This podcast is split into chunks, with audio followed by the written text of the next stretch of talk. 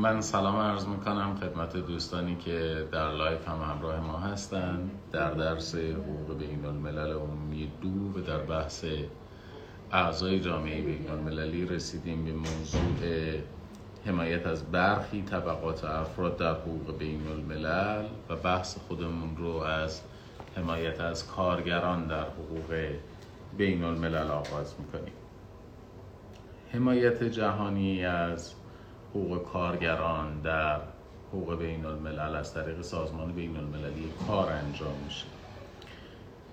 زمینه های حمایتی که منجر شد به پیدایش سازمان بین المللی کار برمیگرده به انقلاب صنعتی که در واقع پیدایش یک طبقه به اسم کارگران رو به دنبال داشت.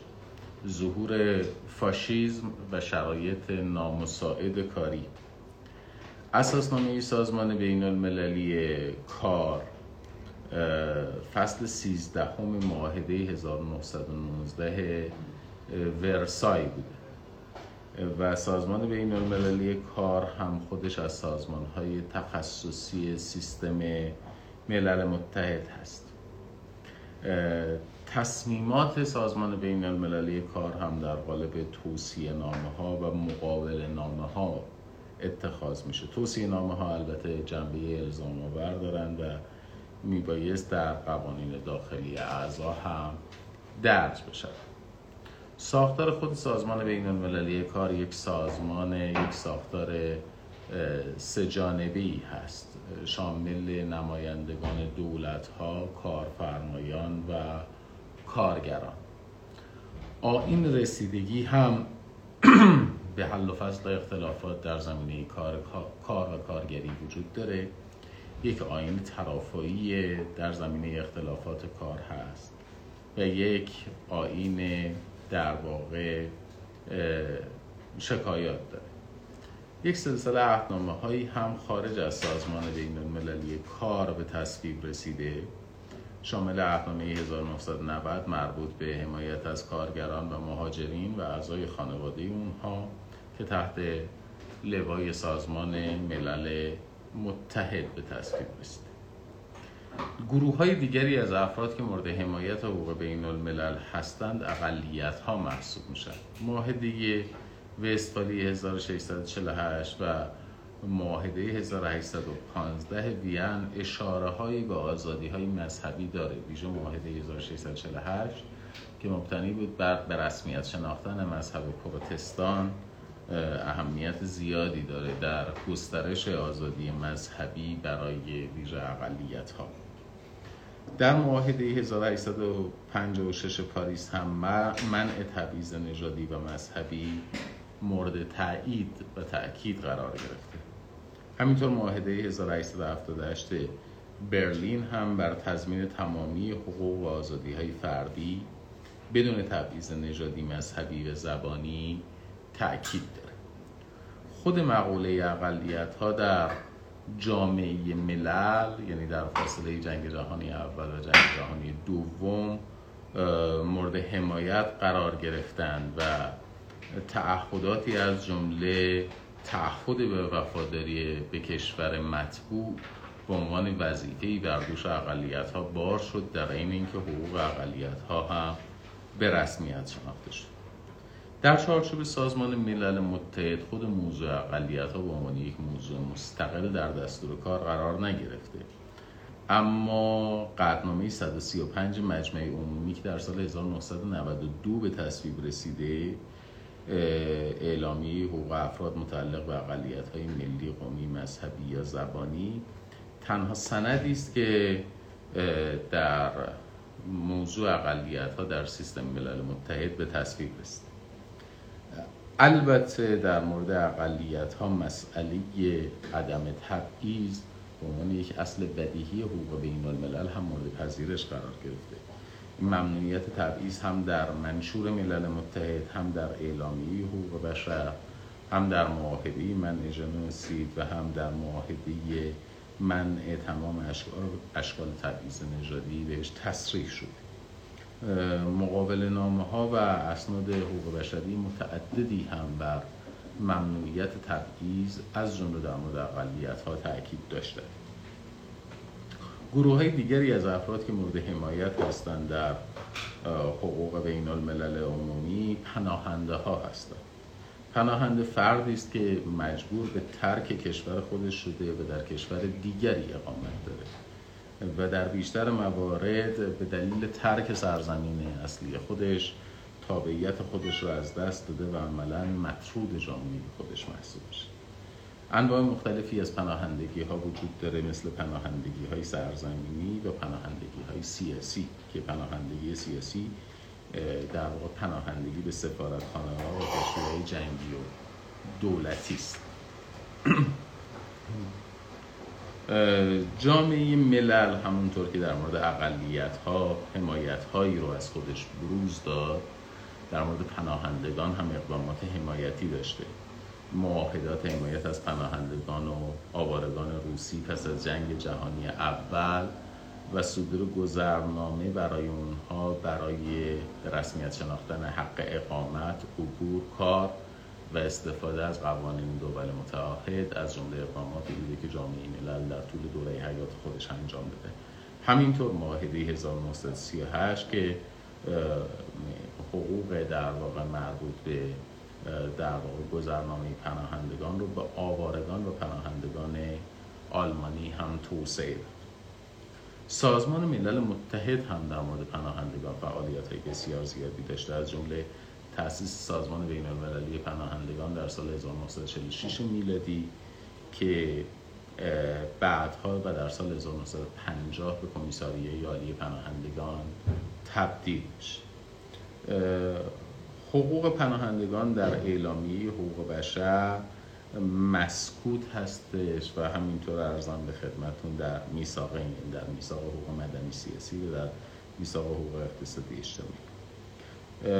معاهده پناهندگی در سال 1951 به تصویب رسیده و پروتکل الحاقیش در سال 1967 بر اساس معاهده و پروتکل دولت ها در مورد پناهندگان تعهد به رفتار ملی دارند و میبایست برای پناهندگان کارت شناسایی صادر بکنند و بر اساس این کارت شناسایی میبایست سایر دول متعاهد هم پناهنده رو به عنوان مسافر در سرزمین خودشون در واقع به رسمیت بشناسند و پذیرای او باشند با اون کارت پناهندگی به عنوان کارت هویتیش.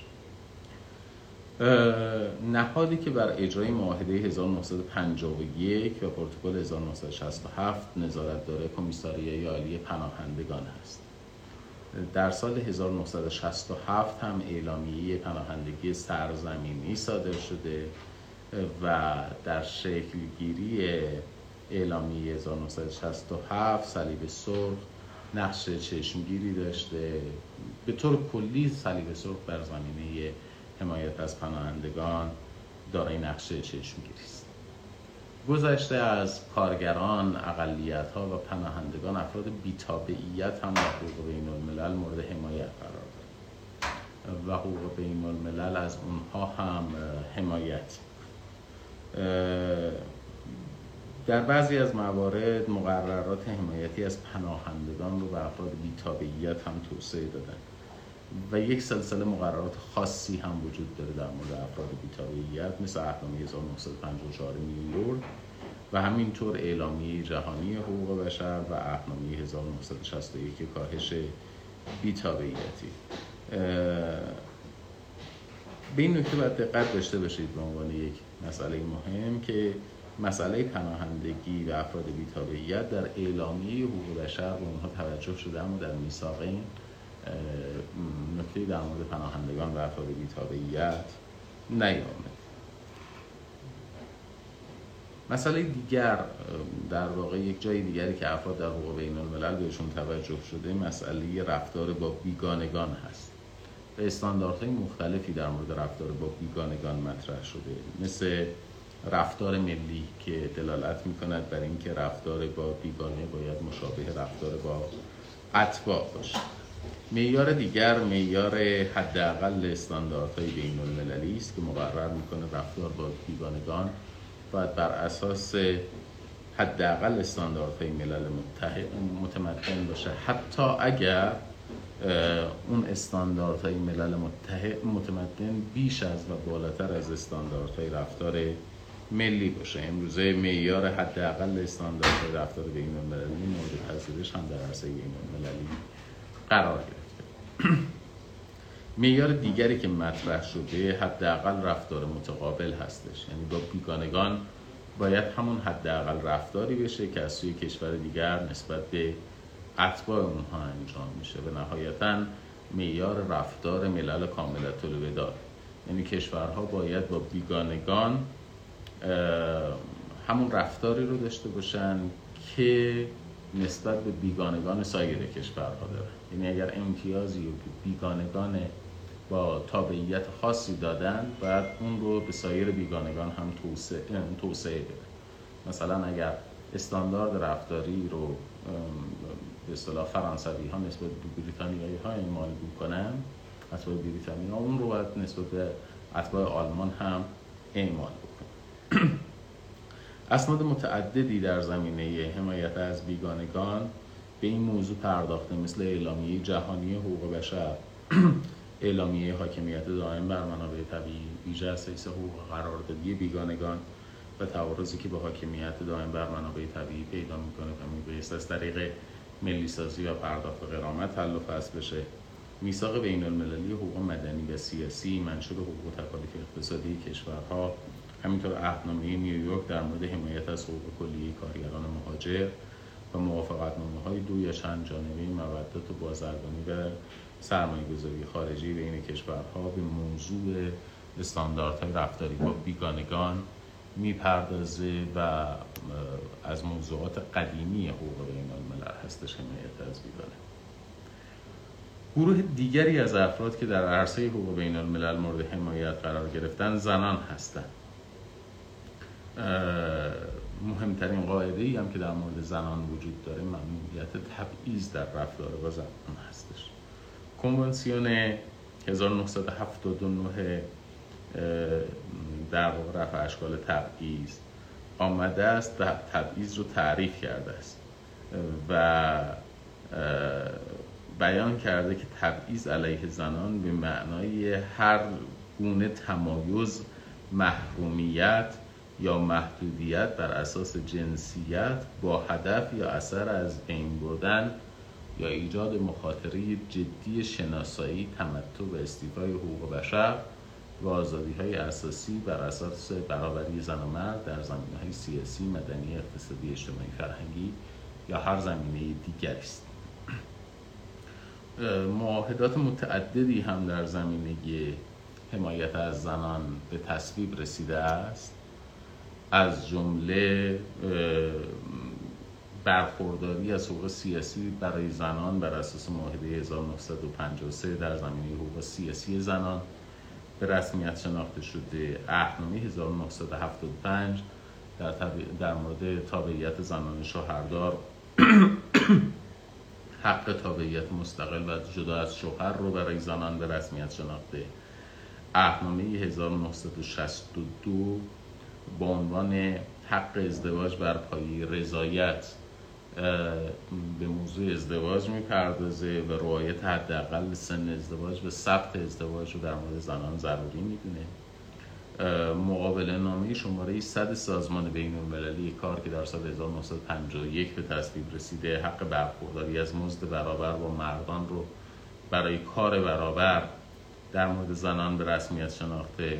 معاهده بسیار مهم 1979 در خصوص رفع یا الغای کلیه اشکال تبعیض نسبت به زنان که جامع ترین سند در زمینه رفع تبعیض نسبت به زنان هستش.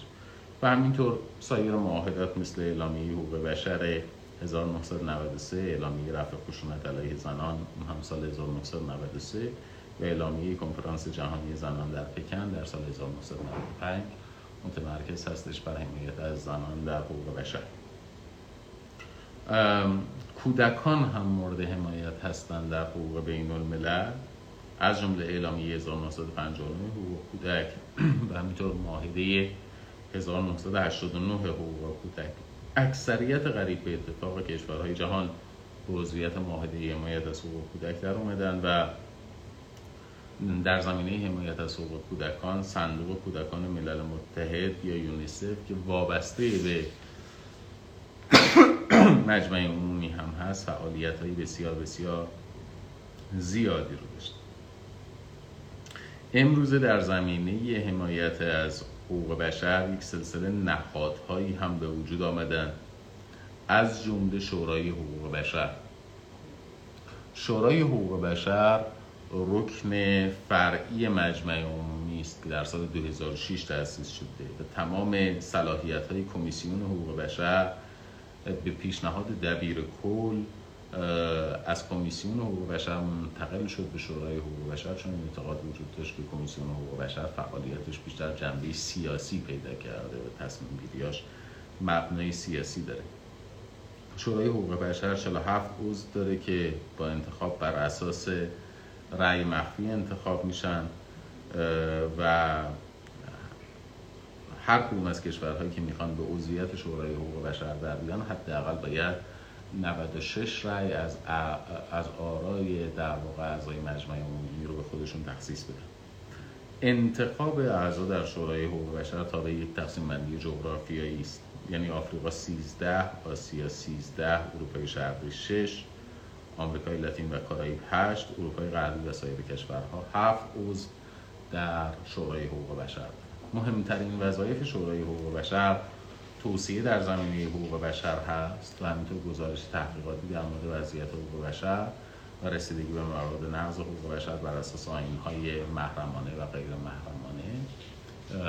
گزارشگرهای موضوعی داره شورای حقوق بشر و گزارشگرهای کشوری که چندین سال است که برای ایران در واقع گزارشگرهای کشوری حقوق بشر تعیین شدن و آنها وضعیت حقوق بشر در ایران رو زیر نظر دارن. البته سیاست ایران این بوده که به گزارشگران ویژه کشوری یعنی گزارشگر ویژه ایران اجازه ورود به کشور داده نشده به خاطر اینکه ایران معتقد هستش تعیین گزارشگر ویژه حقوق بشر در ایران بیشتر جنبه جنبه و دلیل سیاسی داشته. از دیگر نهادهایی که متمرکز هستند بر موضوع حقوق بشر کمیساریه عالی حقوق بشر هست. این نهاد در سال 1994 توسط مجمع عمومی و بر اساس پیشنهاد کنفرانس 1993 حقوق بشر در وین در واقع تأسیس شد. کمیسر عالی حقوق بشر مسئول اصلی سازمان ملل برای فعالیت های مربوط به حقوق بشر هستش و زیر نظر و راهنمایی دبیر کل فعالیت می‌کنه. کمیته عالی حقوق بشر به مدت چهار سال در واقع زیر نظر دبیر به مدت چهار سال کمیسر عالی زیر نظر دبیر کل عمل می‌کنه و مرکز کمیساریه عالی هم شهر ژنو سوئیس هست. از دیگر مراکزی که به موضوع حقوق بشر اختصاص داده شده بود مرکز حقوق بشر بود به عنوان دبیرخانه حقوق بشر و زیر مجموعه دبیرخانه سازمان ملل تأسیس شد.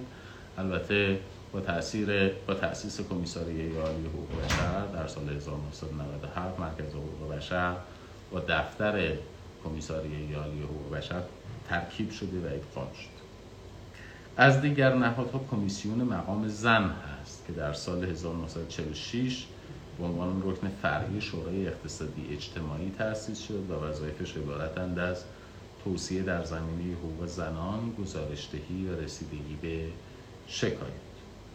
همینطور کمیساریه عالی پناهندگان ملل متحد که در سال 1950 به عنوان رکن فرعی مجمع عمومی تأسیس شده و جایگزین سازمان بین‌المللی پناهندگان. من خواهش می‌کنم در مورد این کمیساریه کمیساریه عالی دعوا و شهر کمیساریه عالی پناهندگان.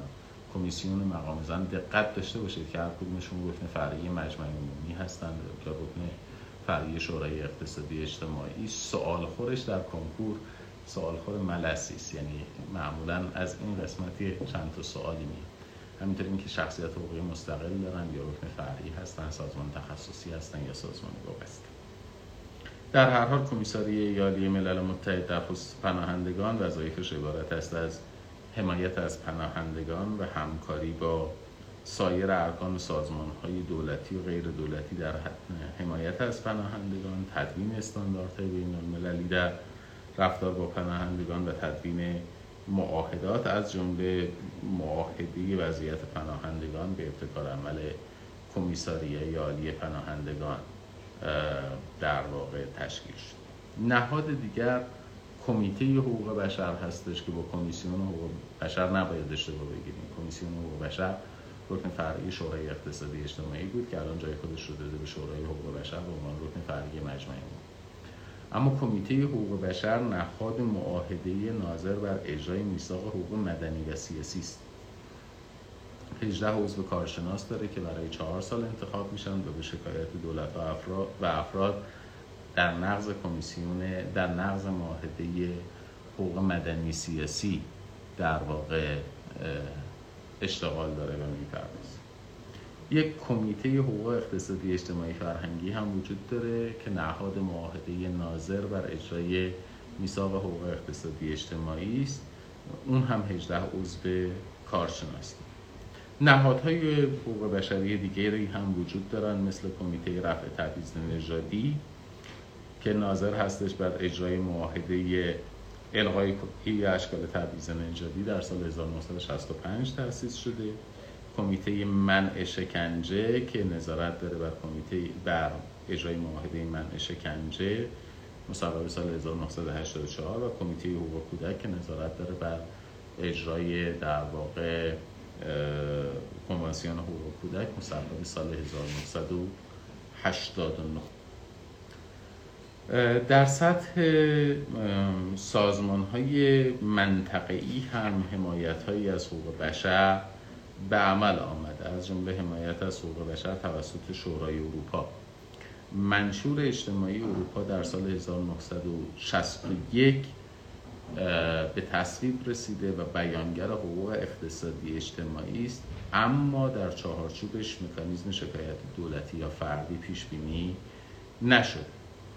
در زمان تصویب معاهده روم در سال 1950 یا اهنامی اروپایی حقوق بشر یک تغییراتی در مقایسه با منشور اجتماعی اروپا به وجود اومد. در مقایسه با منشور معاهده 1950 روم یا اهنامی اروپایی حقوق بشر تمامی مصادیق حقوق مدنی و سیاسی رو بیان کرده. و دارای سازوکار و زمانت اجرا هستش. کمیسیون اروپایی حقوق بشر دادگاه اروپایی حقوق بشر و کمیته وزیران هم در همین چارچوب تشکیل شده. مکانیزم شکایت فردی بر اساس پروتکل 9 در نزد کمیسیون اروپایی حقوق بشر پیش بینی شده بود به شرط اینکه دولت متعاهد صلاحیت شکایت را برای در واقع کمیسیون به رسمیت شناخته. باشه به موجب پروتکل شماره 11 پروتکل 9 که در واقع این آین شکایت فردی در نزد کمیسیون بود لغو شد و کمیسیون با دادگاه حقوق بشر ادغام شد. و امروزه در واقع ارزم به خدمتتون که رسیدگی به شکایت در دادگاه حقوق بشر اروپا صورت می‌گیره. در چارچوب اتحادی اروپا هم غیر از شورای اروپا حمایت از حقوق بشر معمول هستش. در معاهدات روم و پاریس به عنوان معاهدات بنیانگذار اتحادیه اروپا مسئله حقوق بشر به صورت یک مسئله مستقل مورد توجه قرار نگرفته بود. به همین دلیل به دلیل بروز تعارض بین حقوق اساسی افراد و تعهدات ناشی از اجرای مستقیم معاهدات در اتحادیه اروپا تلاش هایی صورت گرفت برای رفع تعارض بین حقوق اساسی داخلی و حقوق اتحادیه اروپا در رویه غذایی دیوان دادگستری جوامع اروپایی که نهایتا منجر شد به استنادهای مکرر به معاهده حقوق بشر اروپایی. پارلمان اروپا هم در تبیین و تثبیت اجرای حقوق بشر اروپایی از طریق رسیدگی به شکایت فردی نقش بسیار برجسته. ای داره حقوق بشر در چارچوب سازمان کشورهای آمریکایی هم مورد حمایت قرار گرفته. معاهده 1969 سنخوزه و پروتکل 1988 سان سالوادور به موضوع حمایت از حقوق بشر اختصاص پیدا کرده. مفاد معاهده آمریکایی حقوق بشر مشابه هستش با مفاد معاهده اروپایی حقوق بشر. یک رکن غیر حقوقی برای اجرای معاهده وجود دارد به اسم کمیسیون آمریکایی حقوق بشر و یک رکن حقوقی هم داره به اسم دادگاه حقوق بشر. تفاوتش با شورای اروپا و مقررات حقوق بشر در, در شورای اروپا این هستش که اونجا دیگه در واقع کمیسیون منحل شده و با دادگاه ادغام شده. حمایت از حقوق بشر در چارچوب اتحادیه آفریقا که نام سابقش سازمان وحدت آفریقا هستش اونجا هم به چشم می‌خوره. معاهده 1981 که حقوق بشر خلقها به موضوع در واقع حقوق بشر پرداخته در آفریقا مفاد معاهده آفریقایی حقوق بشر خلقها تحت تاثیر اسناد اروپایی و آمریکایی حقوق بشر تنظیم شده و نهاد غیر حقوقی دارد برای اجرای معاهده که همون کمیسیون حقوق بشر و خلق هاست. یک نهاد حقوقی هم داره تأسیس دادگاه آفریقایی حقوق بشر و خلق ها را به موجب پروتکل 1998 پیش بینی کرده بود که هنوز به اجرا در نیامده. یعنی از حیث متون موضوعه در واقع استناد به امکان رسیدگی غذایی وجود داره اما واقعش این هستش که هنوز این دادگاه جنبه اجرایی پیدا نکرد. در چارچوب سازمان کنفرانس اسلامی هم ما شاهد تصویب اعلامیه 1990 قاهره یا اعلامیه اسلامی حقوق بشر هستیم. خود سازمان کنفرانس اسلامی البته فاقد نهاد حقوقی یا غیر حقوقی در راستای اجرای اعلامیه هستش. اینها مجموعه نهادهایی بودند که در واقع در زمینه توسعه حقوق بشر و اجرای حقوق بشر در سطح جهانی و در سطح منطقه‌ای فعالیت می‌کنه. موضوع دیگری که باید بهش بپردازیم در خصوص حضور افراد در عرصه بین المللی این دفعه دیگه جنبه حمایتی نداره. در مورد تعهدات افراد در عرصه بین المللی صحبت می‌کنه با موضوع جرم بین المللی و ارتکاب جرم بین المللی توسط در واقع افراد و تعقیب افراد در عرصه بین الملل بر اساس حقوق بین الملل هر تخلفی از حقوق بین الملل جرم تلقی نمیشه. جرم بین المللی تخلفی از مقررات حقوق بین الملل است که بر اساس عرف یا معاهده بین المللی جرم تلقی شده باشه. عامل جرم بین المللی البته فرد هست نه دولت ها و نه سازمان های بین المللی و این فرد ممکن است یک شهروند عادی یا کارگزار یا نماینده دولتی باشد. یک اصطلاح دیگری هم در این میان وجود داره که البته بیشتر جنبه تاریخی داره. اصطلاح جرم بین المللی دولت ها مبنای اصطلاح جرم بین المللی دولت ها ماده 19 طرح مسئولیت در سال 1996 هستش. طرح قدیم مسئولیت نه طرحی که در سال 2001 منتشر شد. در اونجا از عنوان جنایت بین المللی دولت استفاده شده و توضیح داده شده که جنایت بین المللی دولت یک عمل متخلفانه بین المللی و نقض یک تعهد بین المللی محسوب میشه که نقض اون تعهد خلاف منافع اساسی جامعه بین المللی است و از این جهت جامعه بین المللی اون عمل رو جنایت بین المللی تلقی کرد ماده 19 طرح سال 1996 در طرح مصوب سال 2001 همونطور که خدمتتون عرض کردم حذف شده.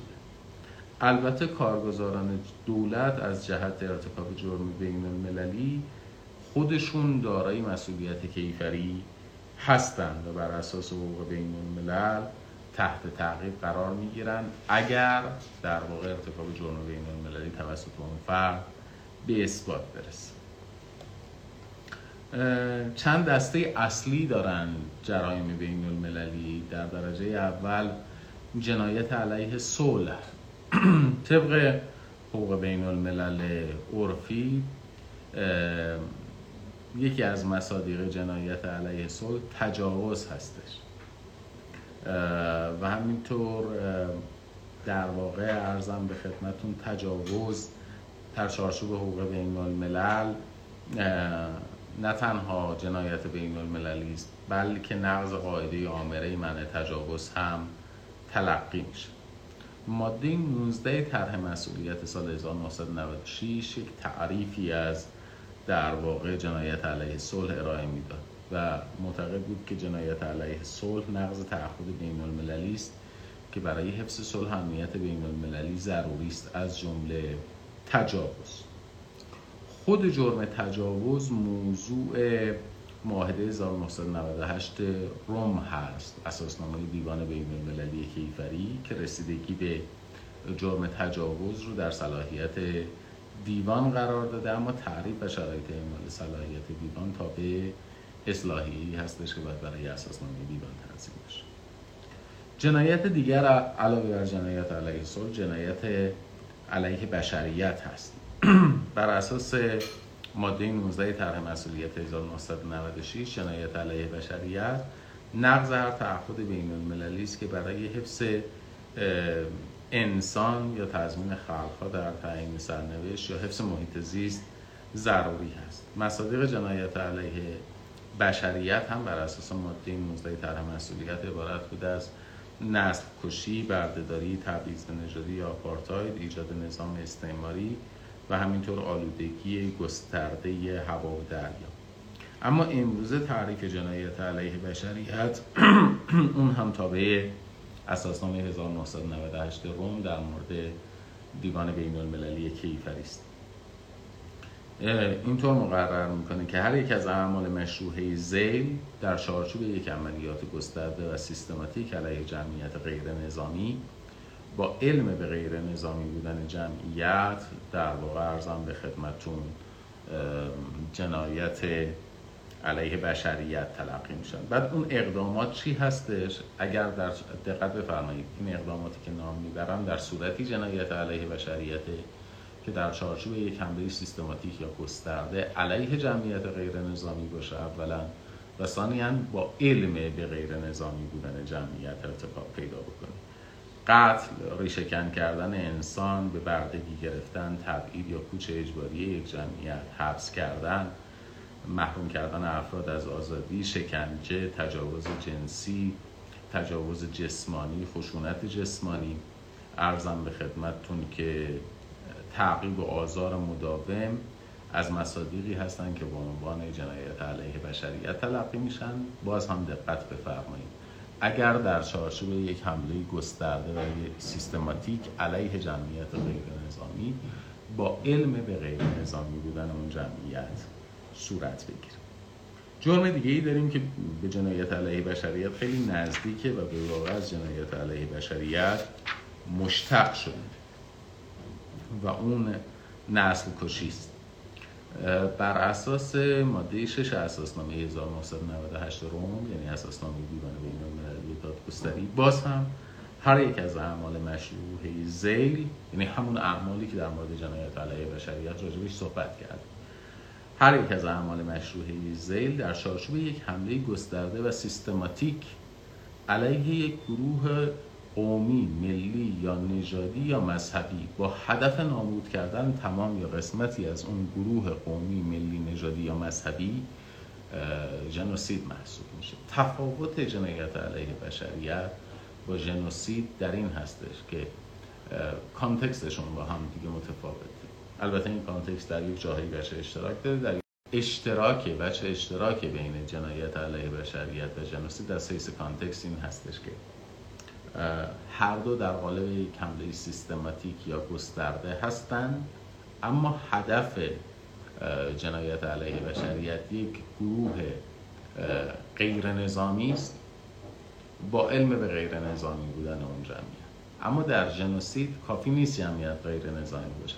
لازم است که اون جمعیت یک گروه قومی، ملی، نژادی، مذهبی باشد و اون حمله با هدف ارزم به خدمتتون نابود کردن و یا به نابودی کشاندن تمام یا قسمتی از اون گروه قومی ملی نژادی یا مذهبی اتفاق میفته امروزه مصادیقی که برای جنایت علیه بشریت نام می‌برن فهرست بسیار بسیار مفصلی است. بهتر این هستش که شما همون کانتکست عمومی رو به خاطرتون بسپرید.